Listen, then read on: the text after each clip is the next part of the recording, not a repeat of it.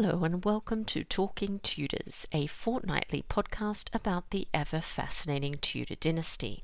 My name is Natalie Grueninger, and I'll be your host and guide on this journey through 16th century England. Are you ready to step through the veil of time into the dazzling and dangerous world of the Tudor court? Without further ado, it's time to talk Tudors.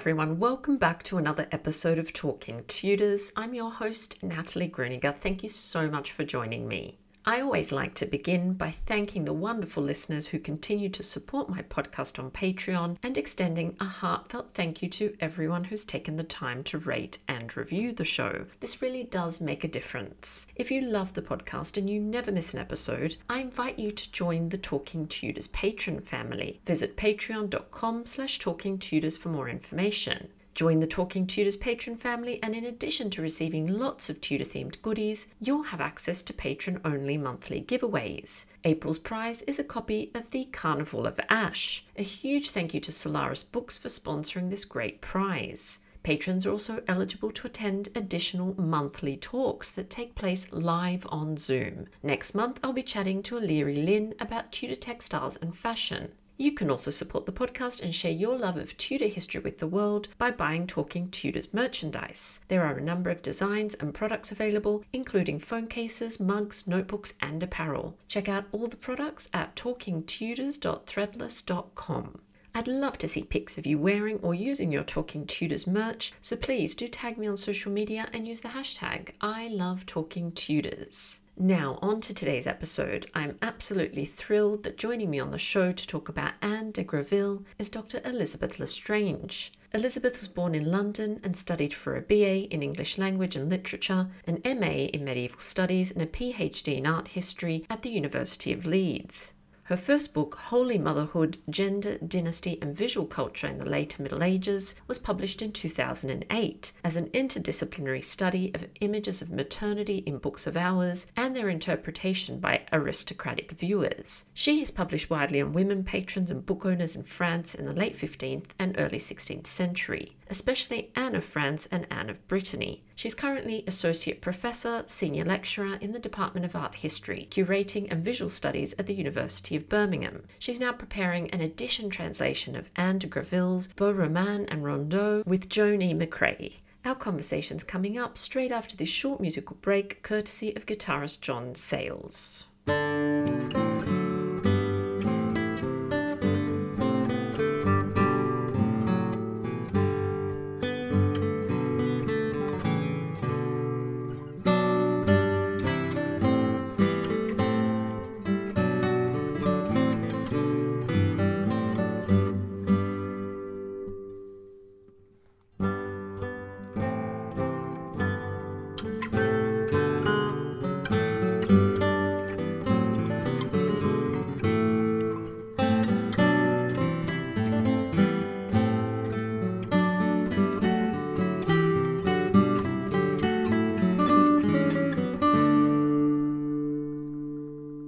Welcome to Talking Tudors, Elizabeth. How are you?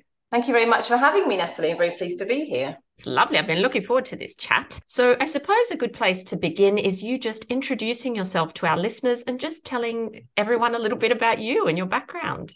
Uh, well, I'm now a senior lecturer at the University of Birmingham. I work in the Department of Art History, Curating and Visual Studies, and I joined there in uh, 2011. And before that, I spent some time in research posts in French speaking Belgium. And before that, I did a degree in English, language and literature at the University of Leeds, uh, where I discovered an interest in medieval gender studies. We were reading texts like The Wife of Bath and The Ancrene Wisse. And then I stayed on at Leeds, where I did an MA in medieval studies, where I learned a lot more about manuscripts and especially about books of hours and about Christine de Pisan and Boccaccio. And then I went on and did a PhD in art history at Leeds, working specifically on books of hours and especially on images of maternity and motherhood and how these would have been interpreted by women who might have been expected to produce heirs for uh, a dynasty. And I suppose so I suppose I've got quite an eclectic background: literature, art history, manuscript studies, history of the book, and that's sort of I suppose that's kind of come together in the latest study of Anne de Graville. Yes, and we are here to talk about your new book, which I received just a couple of days ago, which is absolutely stunning, by the way. Congratulations. Thank you. So, Anne de Graville, I like how you pronounce it, I'll copy you, and Women's Literary Networks in Early Modern France. So, what was what was the inspiration for this book? Maybe just tell us a little bit about how it came about. Um, well, I worked in the course of my PhD and in my first book, uh, I worked quite a lot on Anne of Brittany, who was Claude of France's mother, and also on Anne of Brittany's sister-in-law, Anne of France. And so I kind of had a a sense of who Claude was and that she and she was getting quite a lot of attention from other scholars, including a good friend of mine, Kathleen Wilson Chevalier who sort of put me on the piece of Anne de Graville and said, Oh, she's written this interesting work for Claude. That would be something to sort of maybe work up into a paper or a conference paper. And I started that, and it quickly became apparent that Anne was far more interested in just a conference paper or a short article. So I got a sense of her having a library and being quite a key person at the French court, um, and then these works that she wrote um, for these women at the court as well. So yeah, it became a, a much bigger decade long project. So yeah, that's how it all began really. And so for, for people that maybe haven't heard of her before, who was she? Can you tell us a little bit about maybe her family? Yeah, so she, yeah, she was um, the third daughter, the youngest child of uh, Louis de Graville and his wife Marie de Balzac.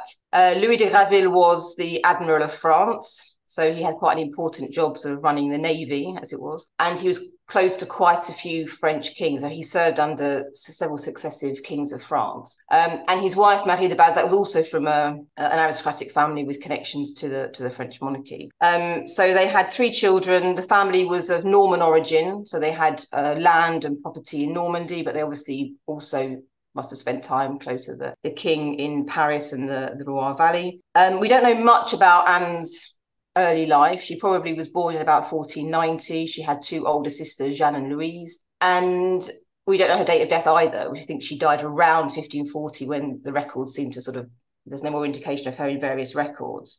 But her parents were bibliophiles. They had their own collections of manuscripts. Louis was also an important patron of arts and sculpture. So we can imagine that she was brought up in a, a, world that was sort of imbued with literature and manuscripts, and illuminated manuscripts and, and, and art. And that's perhaps where she got her own love of books from, was from her parents' collection. And she goes on to inherit some of those later on. Um, in 1507, um, she married her cousin, Pierre de Balzac, which was not a union that her father was very keen on, and in fact tried to prosecute Pierre for abducting his daughter so we can, might imagine that she had perhaps a, a strong character and wanted to sort of follow her own path. And that's quite the romantic reading. But they, the marriage lasted. They had lots of children, um, and she does honour Pierre in one of her manuscripts. His art coat of arms appears there. She uses a, a joint coat of arms. So we can imagine that this perhaps was a, a union of, of love. But it did cause her to be disinherited by her father in the first instance. So she's written out of the will there are various sort of slightly 19th century romantic readings of her trying to be reconciled with her father, but she doesn't get reinstated until after his death. So after Louis dies in 1516, she contests the, the will and the inheritance and she does a deal with her sister and her surviving nieces and nephews and uh, manages in 1518 to get her share of Louis's books and movable goods. And in 1520, she uh, gets some of his property as well. So she's quite tenacious. And it's after 1520 that we start to see more of Anne in the historical record. So perhaps the resolution of her inheritance led to a better financial situation. So she can buy books, she can commission more things. Yes, I think I first came across her when I was doing some research into Anne Boleyn's early life. That's who I study. And and of course she spent time in, well, we think in the service of Queen Claude, although there's no archival record of Anne being there. And I believe mm. it's the same for our Anne that we're discussing today. Is that right? It is, yeah. There's a lot of um, some of the early work on Anne de Graville and some of that dates from the late 19th, early 20th century sort of just states she was in the service of Claude of France. She was a dame d'honneur of Claude of France. Um, but I haven't found any record of that at all. Maybe she was. What I did find was in there are some references to a Dame d'Entraigues, which was the seigneurie of, of Pierre de Balzac, so another name for Anne de Greville, uh, in the service of Margaret of Navarre up until about 1529. So she may have been in Margaret's service, but then Margaret was the sister-in-law of Claude, so it would have brought her into the same kind of circles. And yeah, and she maybe she did even meet Anne Boleyn. I mean, she did spend time at Claude's court. They might have crossed paths, and um, and even you know we, possible that Anne de Graville was at the Field of the Cloth of Gold from some of the references that she makes in her work. So she was definitely in that milieu, and she she writes a book at the request of the Queen. So she must have known the queen or the queen must have felt that she wanted to and to write something for her. So she was obviously in the right circles even if she wasn't necessarily her in her service. Okay so before we look at the two poetic works that anne authored in the 1520s tell us about the debate that emerged in france in in the 15th century known as the querelle des dames or the controversy about women yeah, so that's a, it's a it's a very uh, complex and interesting debate. There are lots of ways in which we could say that the Femmes began and where its origins are, but I suppose for the period we're looking at in the 15th century, we might say it began with Christine de Pizan taking issue with um, the negative portrayal of women in much contemporary literature and in sermons and in, in devotional and religious texts. So Christine de Pizan was another female writer at the French court 100 years before Anne de Graville um, she had to earn a living by writing because she lost her husband and had a family to support. And she doesn't just write about women, she writes about a lot of things, but she's probably perhaps best known for her defense of women. So she was particularly appalled by the way women were portrayed in a text known as the Romance of the Rose, which sort of implies women are devious and, and cunning and casts them in a very negative light. Um, and she gets into a big epistolary debate about the, the pros and cons of the Romance of the Rose and its author, its authors, there were two of them. And this kind of leads her, I think, to enter into a, a desire to defend women from these negative criticisms. And she writes the uh, City of Ladies, the book of the City of Ladies, which is a catalogue of famous women who have done amazing things in their lifetimes. They're generally classical women. There aren't very many contemporary women or or even Christian women in, in the city. But it's about sort of revalorizing women's contribution to society. Um, and she models her catalogue on Boccaccio's De Mulieribus Claris. Boccaccio was also purportedly defending women in his catalogue, but he undercuts them at every opportunity. So he sort of says, oh, she was a great queen, but she was, you know, not very good at doing this, that, and the other. But Christine is much more into showing off women's moral virtues, their ability to rule, their ability to act as educators, and and generally as being good citizens and not to be defamed by men. So this is this is the context at the beginning of the 15th century. And this sparks lots of other works like Martin Lefranc, uh, Champion des Dames, which is also a, a, a, text written in defense of women. And I think Anne de Graville is sort of, she's aware of this. She's probably read some of these works, and that's what is kind of partly in inspiring her own writings. So tell us about Anne's poetic works. So she wrote two surviving works and a short poem, a rondeau, which is in a manuscript and was also printed by uh, Geoffroy Tory in the Champ Fleury. But the two works I focused on in the book are the Beau Roman, which I think I mentioned previously was was written at the behest of the Queen of France, Queen Claude, and the Rondeau, which um, I discovered in the writing of the book was written for Louise of Savoy and not for Claude de France. So the Beau Roman is a rewriting of Boccaccio's Teseida, which is also the source for Chaucer's Knight's Tale. But Anne doesn't seem to have translated the work directly from Boccaccio's Italian. She's working from a mid 15th century uh, mise en prose, a prose version of the of the book of the book of Theseus. And this is a copy that she has in her library We know copy that she had is now in the Bodleian in, in Oxford. Generally, it's a story of two lovers, Palamon and Arcita, who are vying for the hand of Emilia, who is an Amazon princess, the sister of Hippolyta, an Amazon queen. Um, but the original Boccaccio tale is very long and has all kinds of other bits to the story. What Anne does is she massively truncates the story. So it focuses specifically on the tale of Emilia and these two men who are kind of fighting for her hand in marriage. And again, whereas in Boccaccio and indeed in Chaucer's version, Emily's a rather passive figure. She doesn't have much agency. She doesn't speak very much. Anne de Graville makes her Emilia much more proactive, much more, gives her much more agency, gives her much more kind of interior speech and direct speech. And that makes her more, makes her very compassionate. And she seems to, she comes across as a kind of mediating figure between these two men who are kind of she doesn't, she doesn't know which one to choose and she's trying to appease both of them. And we wonder I wonder whether there's some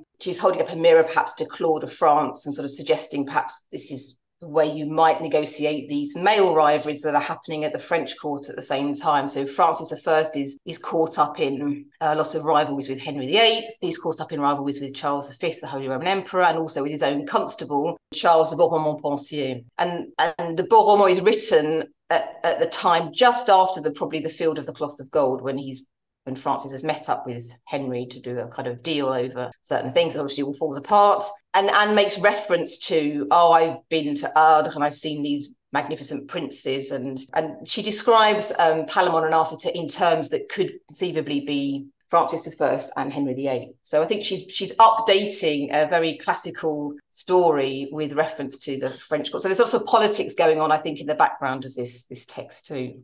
And the Rondeau is um, another rewriting. So I think this is something that Anne was interested in, is kind of retellings of, of stories. The Rondeau is a rewriting of Alain Chartier's 1424 poem, La Belle Dame sans Merci.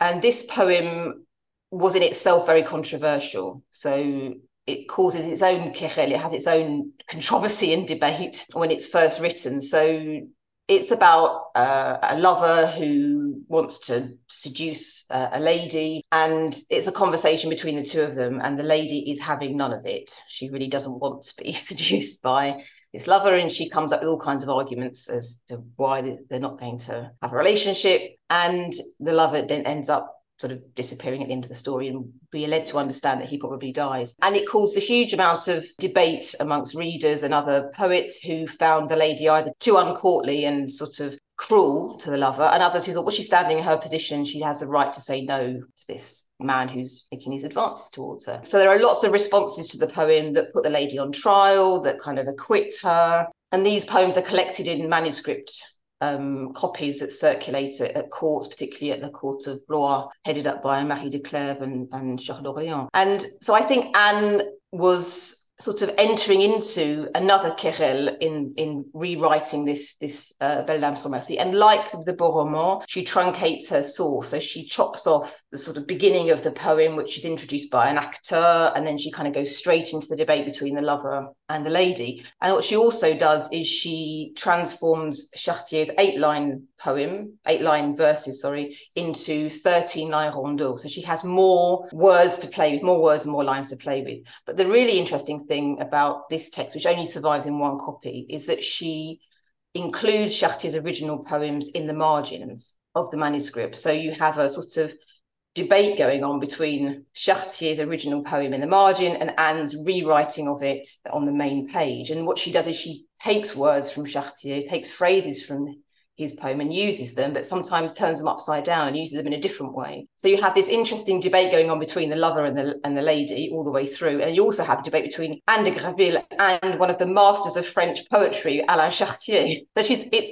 quite an audacious move, I think, and a deliberate a deliberate mise en page, a deliberate setting out of the of the poems on the page to to in, to sort of get the reader engaged in that debate, which I think then reflects the debate that have been happening in you know sort of 50 or so years earlier between the different the different voices in the in the poem. And the, the curious thing about this poem is that it's well, all the prologues in there are six copies of the Roman, and in all six copies, bar one, I think, the the prologue is addressed à la reine, to the queen, sometimes à la reine Claude. So we know for certain that the Roman was made for Claude, and there is there is an image of her being given the book by Anne de Graville in the Arsenal copy. But the the Rondeau always struck me as slightly odd because the prologue is addressed à Madame, and people always said, "Oh, it's the, it's the earlier of the two works." And I kept thinking, "What is it? Claude before she became queen? Is it to my lady Claude?" And then I it just didn't something didn't quite sit right with me about it, and I sort of started digging around. And I mean, it's just serendipity or luck or whatever, lockdown, late night googling.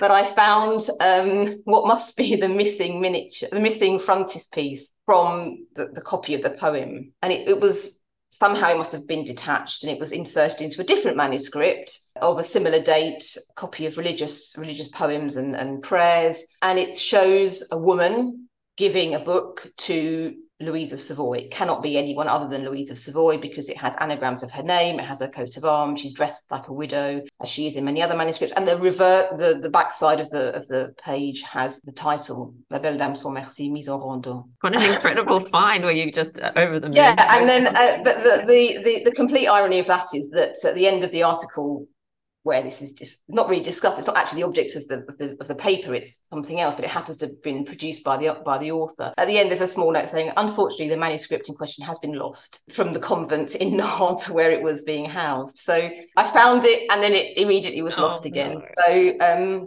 it's out there now in in the book. So perhaps if the book resurfaces, it's probably I don't know in the back of a cupboard in a convent somewhere. Yeah.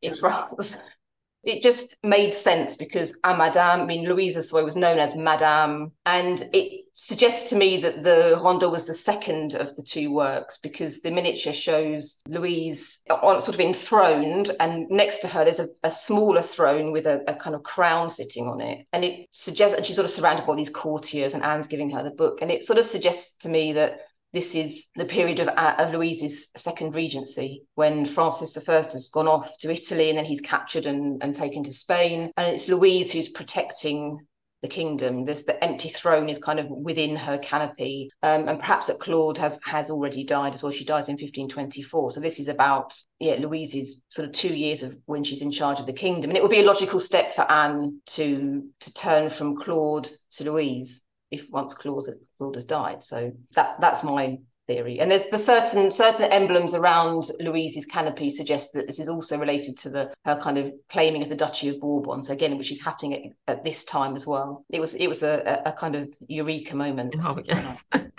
Can just imagine. And just for our listeners, uh, these images that Elizabeth's discussing are in the book and they are beautiful, beautiful. I've been drooling over them just before we were talking. So if anyone wants to see those, I recommend getting a copy. So what you you mentioned that obviously Christine de Pizan was one of her influences, probably. Were there any other works or people that you think maybe influenced Anne's work? And what do you think ultimately, what is she hoping to achieve through these poems? Well, I think she's definitely aware of and interested in Christine de Pizan. I mean, we don't have an inventory of Anne's library. What I've done in the book is try to reconstruct a, a sense of what is extant that, that, she owned. And within that, I've identified there are two copies of the Mutation de Fortune by Christine de Pizan that she owned and she annotated. And you wouldn't describe those as being Christine's most sort of pro-feminine works, but they are about a woman having to take control of her life. And she sort of, it's a mutation. She trans, she's transformed into a man so that she, by Lady Fortune, so that she can carry on kind of steering the ship of her family through these difficult times. Um, and there are lots of references in in the Mutation de Fortune to Amazons and, and, other kinds of women from sort of classical history. So I think that was something that was that was uh, influencing Anne de Graville, and we and we can possibly assume that she knew other works by Christine, even if we don't have any tangible evidence of that. So I think she was, in a way, she was sort of developing Christine's legacy, and I wonder whether she doesn't feel a kind of affinity with this this woman who was also working at the French court 100 years earlier, and, and Anne's family had a long history of service to the French kings kings and queens, and they were very much sort of present around the time of Charles V and then Charles VI and Charles VII and Joan of Arc. So I think, she, and she has lots of books in her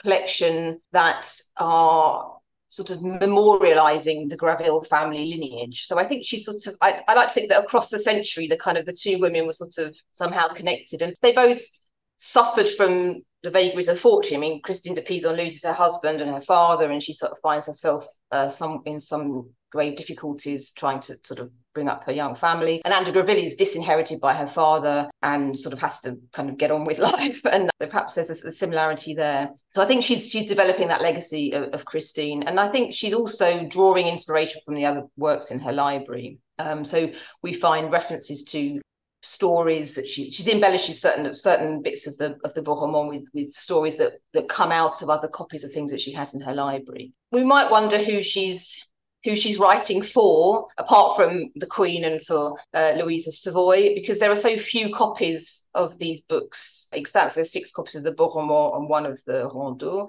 Are they for circulation amongst a small group of elite women? Are they designed perhaps to be in sort of guides on how to behave, perhaps or how to sort of reinterpreting Christine's advice in a, in a new context? So it's difficult to say, but she doesn't seem to be promoting her works beyond a very small manuscript reading circle. She doesn't go for print. She's in a, she lives in the age of print, but she only has one printed book in her library, and perhaps she's just more interested in this kind of circulation amongst a small coterie of, of, of women readers. So let's talk a little bit about Anne the reader and collector now. Mm-hmm. So so what books and manuscripts did she have? You've mentioned a couple obviously already in her mm-hmm. library. And what do they tell us about her interests, her beliefs, and even her like collecting practice as well? So we could sort of divide her library into sort of a, sort of different sections. Really, she has a group of manuscripts that she inherits from her parents, um, but she doesn't inherit those until the resolution of the inheritance debate uh, around. She in, she's written the books are written in them, inherited in 1518 from the you know from the collection of, of her father Louis. That's that group there. There are some books that she buys secondhand in Rouen. There's uh, five or six books that, she, that in 1521, 1522 she's written in them, bought in Rouen, and the date, and they're tend to be they're not particularly pretty manuscripts they're quite old perhaps she's bought them for the i think she's bought them for the texts that are inside. She's not bought them for the the aesthetic value. Uh, there are certain books that she receives as gifts. So one of the earliest books in her collection uh, must be the Chaldean Histories, which is the image on the front cover of the book, and that was probably commissioned for her by her husband Pierre de Balzac. There's an interesting uh, prologue at the start which addresses her and says the book has been produced. I was made I was made to make the book by love um, as a way of kind of giving you some uh, consolation for this terrible these tribulations through which you're going at the moment. And I think it's probably a reference to the to the marriage debacle. And it's a beautifully illustrated frontispiece that puts Anne sort of very much centre stage. She's in the process of receiving the book from a sort of disembodied hand. And it's a translation of some books purportedly written by Bar- uh, Berosus, but actually written by a 15th century Italian who was who pretended he'd found some books by the ancient author, the Chaldean priest Berosus. And I think it's an early indication of Anne's interest in translation, in um, in sort of these books are related to sort of French history and tracing the lineages of the of the European houses back to Troy. And so I think it's Pierre had it made to honour Anne and her kind of emerging literary interests. And that's a thread that we can see running through her collection is this interest in, in what we call remaniement in French, kind of, kind of like reworkings, uh, translations in the sort of sense of not just from one language to another, but from one poetic form to another. So she has several books as well that relate to the history of the Graville families, I think I mentioned before, some of which kind of come from her, her parents' collection. She has some romances. She seems to like chansons de geste. So she has quite a lot of old, as in old text and old copies of text. So sort of 13th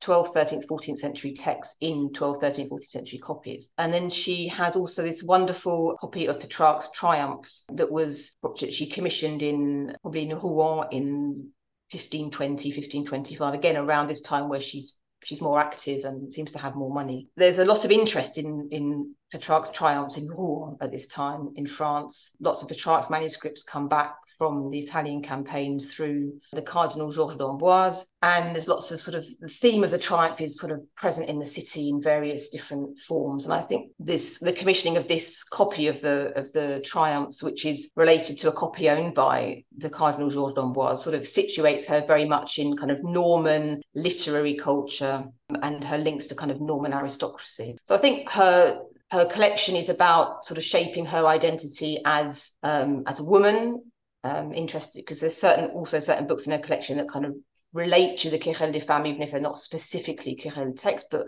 books that have complicated or problematic female figures in them. Um, it's also about situating her, yes, within her Norman heritage. She's given a book by the prince or the kind of what you call the Prince du Puy is the prince of the poetry competition that's held in, in Rouen every year. She's given a copy of the winning poems from 1524. Um, and it's these are prefaced by a long prologue that extols Anne de Graville and her family and the, her Norman origins. So again, she sort of she seems to have been quite well known, and the collection seems to sort of situate her in that kind of that kind of milieu. She also has romance texts, and as I said, only one printed work which is quite unusual for the 1520s perhaps yeah. but it's it's a work again it's a translation it's a copy of virgil's georgics and it's printed sort of with the, the French translation with bits of the Latin in the margins. And, and that's also a sort of feature of her Petrarch manuscript. She has the translation with the Petrarch sort of around in the commentaries around the edge. So again, that kind of that link between well, debate between texts that's happening within books, I think, is something that that crops up in her um, in her library. And the other interesting thing that I noticed is that she seems to be interested in having, as I said, she's interested in reworkings and copies, but she owns six texts in different redactions. So she owns two copies of the Mutation de Fortune, but one is not a copy of the other; it's two different versions, two different sort of from two different versions of the original text. She owns two copies of the Histoire ancienne jusqu'à César in two different redactions. She owns a prose version and a poetry version of Ami Amil. So I think she's she's deliberately seeking out things that she already owns to complement them, perhaps to see how people have reworked them, perhaps to, to complement or to fill in gaps in certain texts that she has that, that have different information in other versions. So it's a very interesting kind of feature of her library. Absolutely. And, and so you said that she's writing for a fairly, well, it seems to be writing for a fairly sort of small audience. What links does she have, though, to other women writers of the time? So she is the sister in law of Catherine d'Amboise.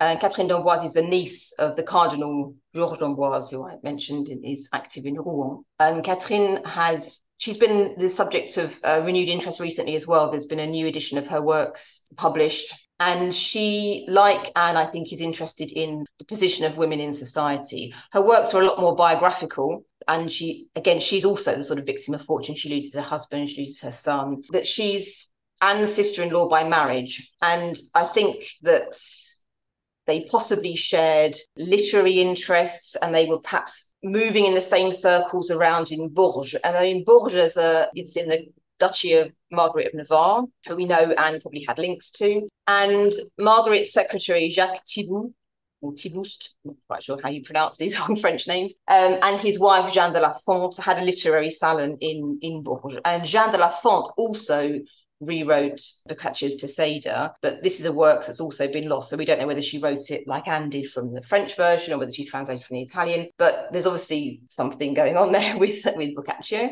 And Anne's sister, uh, Jeanne de Graville, was also uh, linked to Bourges because she becomes quite involved with the Annonciade convent that's founded by Jeanne of France, the sister of Charles VIII. So I can sort of imagine that there's perhaps Catherine, Jeanne, who might have received a copy of Catherine d'Amboise's works, Margaret of Navarre, who's also her works, her writings also show a kind of familiarity with Chartier and a familiarity with the Querelle des Femmes. That they're perhaps, you know, they maybe take the opportunity to sit and discuss these literary characters. The Belle Dame sans Merci. Jacques Thibault has a has a, a, very important copy, a very late but very complete copy of the, the sort of complete works of the Querelle de la Belle Dame sans Merci, and he has annotations in them, and some of those annotations match readings in Anne's copy of, of the Rondeau. So you can sort of imagine that these women and indeed perhaps men were sort of sitting around discussing these various literary incarnations and, and how to approach them and rewrite them. And also, when you look at some of uh, Catherine d'Amboise's manuscripts, they're sharing illuminators, perhaps they're in, again, they're in the same circles and, and sharing information about, oh, perhaps you'd like to have this illuminator come and do your book and I perhaps you'd like a copy of this and I, we can imagine all sorts of things but I think there was definitely a what I try to trace in the book is a kind of rather than seeing Christine de Pizan at the beginning of the 15th century as a kind of the only woman fighting for the defense of women is to sort of see how her legacy is then picked up by other women in different ways and how the querelle actually sort of evolves and changes. And so I also look a little bit at Anne of France. Who I mentioned earlier who's a sister of,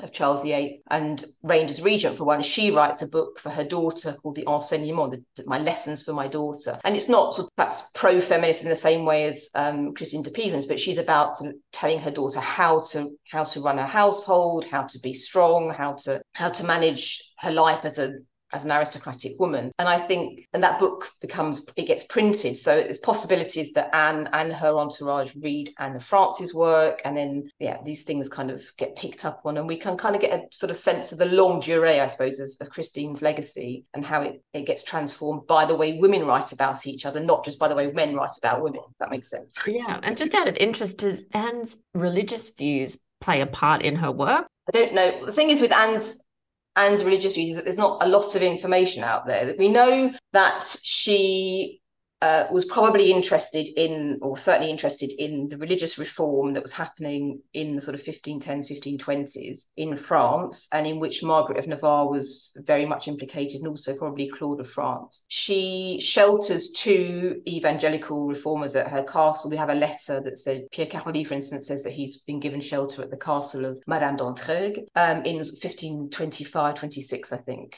and he's he's sort of being exiled. He goes, I think he goes ends up in Geneva or somewhere. So she's obviously got some connections with the religious reform movement, but I, I searched and I couldn't really find any other strong indicators of that. And in her library, there are no relatively no religious or devotional works. I mean, she there's a book of hours that is was probably made for her parents that some people have suggested she might have inherited or her husband might have inherited, perhaps been adapted for them. But there's no book of hours that belong to Anne de Graville that I found. And there are no sort of obviously pro evangelical or, or, or, or religious texts. But we can imagine again if she was in the I mean, it's the same things happening in England. She was in the sort of circle of Anne Boleyn early on in her life, and we know that her father's also very interested in reform as well, but perhaps not to the same extent as, as, as later reformers. So it's it's a, it's a strange one. But I think that the lack of sort of specific devotional texts in her library also encourages us to think well what does make a woman's library? And is it worth thinking about women's libraries in a different way? And are women's libraries a thing as opposed to men's libraries? Because there's been a lot of work on on digging out you know kind of bringing women's libraries to light and sort of trying to characterize them in particular ways which has been really helpful for you know feminist scholarship and sort of seeing things in a, in a different way. But now i'm beginning to wonder with anne's library whether we just need to assess them on their own merits like we might a men's library. So it's about her interests, her her interest in her family history, her interest in or not in religion, her interest in literature,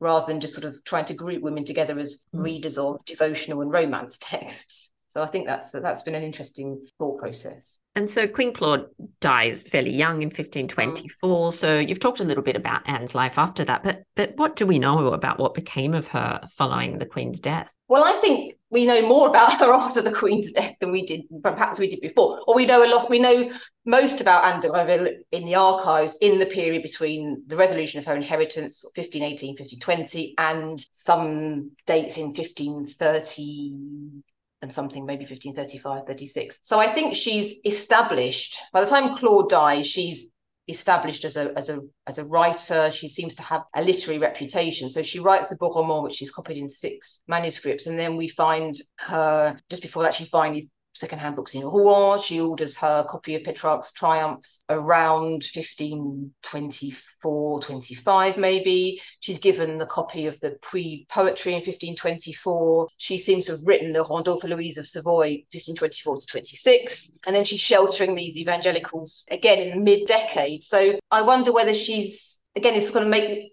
makes me wonder whether how much she was really relying on Claude in the first place and how much she was sort of building up her her, her network and her connections and her reputation. And she she just happened to or happened but she was she was close enough to Claude to, to write to work for her but she wasn't sort of reliant on Claude to, to the same extent that we might assume. And then when Claude dies she's kind of left destitute. I think she's pretty savvy in what she's she's doing and she's she seems to have property and she turns her attention to Louise of Savoy. I don't we don't know how she she experienced the, the, demise of the Queen, but I, I I get the impression that she was perhaps a move towards Louise of Savoy was also savvy. Perhaps she was there, there are indications that perhaps uh, Anne de Graville's family was closer to the side of the defecting constable of France, Charles de Bourbon-Montpensier, because of previous family allegiances, and perhaps she was sort of trying to negotiate her place at the court by moving swiftly from this kind of disgraced constable. He, I mean, he's disgraced in sort of 1525, and then she's this is the same time that she's writing for, for Louise of Savoy. But I think she's she seems to be pretty stable, and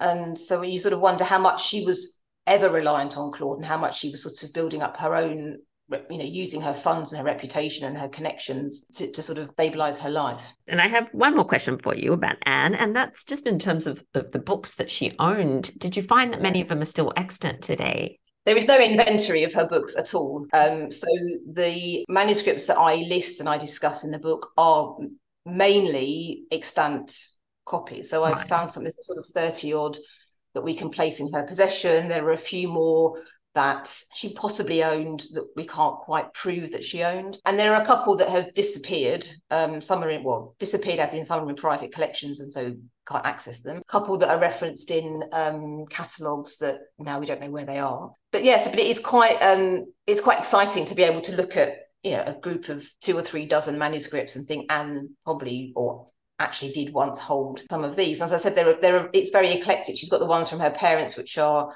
often quite highly illuminated and quite high quality. I mean, the copy of the Mutation de Fortune that she she, she likely inherited from her mother is one made under Christine de Pizan supervision. So not only are you holding a book that Anne held, but probably a book that Christine de Pizan maybe held before her. Mm. And other ones are sort of much less uh, unassuming. And some of the copies of the Beau more are likely written in Anne's hand. One of them may be a kind of autograph copy, or you see annotations in the margin. So again, there's that kind of nice connection to, to her actual poetic practice. So. Yeah, that's wonderful. That's that's very powerful. I think holding something that you know they once held. Yeah, yeah, definitely. Yeah. Well, Elizabeth, we've come to the time of the episode where we do a little ten to go. So ten questions just to get to know you a uh-huh. little bit better. Okay. Nothing, nothing too tricky. Tomorrow.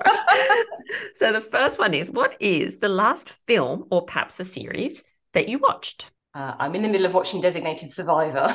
which is which, because sometimes in you just want to just like chill out completely and Absolutely. watch something no. that doesn't take too much brain power. Exactly. Perhaps I should have said it was I don't know. I should have said it was The Crown or no, no. You can no, no. That's absolutely fine. So, what about a book that you've gone back to and read more than once? I used to read books several times in the past. I don't tend to do it so much anymore, but I did read Captain Corelli's Mandolin a couple, at least twice, I think. As a kid, I read everything twice. That's perfect. And what about a favorite holiday destination? Well, every year we go to the south of France, to the same village, Saint-Chinian, where there's lovely wine. Um, it's not too touristy. There's lots of lovely scenery. You can just chill out. The market is amazing. So, other than that, Italy, Florence. And when you were a child, what did you what did you hope to be when you were older? Oh goodness me! I think I probably went through the whole the whole gamut of um. I want to be a nurse. I want to be a teacher. I want to be an artist. And then I think I went to university and thought I like this researching lark. What can I do to to stay in this? Fabulous. And and what's something that you love about where you live? Well, in Birmingham, um, we have on the campus we have an amazing art gallery called the Barber Institute of Fine Arts. And it's not just a gallery, it's also a concert space. So it's also art and music, but it has the most exquisite collection of European painting from sort of Simone Martini up until the 1950s, Auerbach and people like that. And it's it's a pleasure to be able to work in the building and then take my students upstairs to to just look at these works firsthand. It's a real it's a real gem of a of a collection. And what do you do to relax and unwind and kind of switch off from all the work? Um, well, I play the violin and the viola, and I've been having viola lessons. It started during the confinement, and um, I just decided I wanted to have yeah something else to do other than writing a book. So I um, yeah I play the viola to myself sometimes in some small string orchestras, and I play the piano as well. So that's my and I do lino cutting, yeah, animals and scenery that kind of thing. That's my chill out go to stuff, art and music. Lovely, lovely. And what's a, favorite historic site or historic house that you like to to visit? Well, I had a fabulous time in probably about 10 years ago um, when we were footloose and fancy free and did have a child, um, going around the Loire Valley. And we visited many of the chateaux in the Loire Valley that were inhabited by Anne of France, Anne of Brittany, by Claude. We went to Blois, um, and there was an amazing, in one of the castles, I think it's in Loches, there is a someone will correct me if I'm wrong, a tiny chapel entirely decorated with Anne of Brittany's cordelier and ermine, her, her, kind of personal symbols. And it's it's tiny, but the whole place is just the, the pillars, the walls, the the the niche where the oratory where she put it, it was all decorated just just for her. And I had to admit that I hopped over the the barrier that was the cord barrier that was up just so I take some photographs. Photos, yeah. That sounds wonderful. I didn't. I was in the Loire Valley last year, and it was beautiful. But I didn't see that one, so I must have. I must have missed that. I think it's one of the less less attractive castles on the outside. Right. Okay. And yeah, it's tucked away in a corner somewhere. Now I already know the answer to this. I think because I've seen some today. But do you have any pets, or you currently have any pets?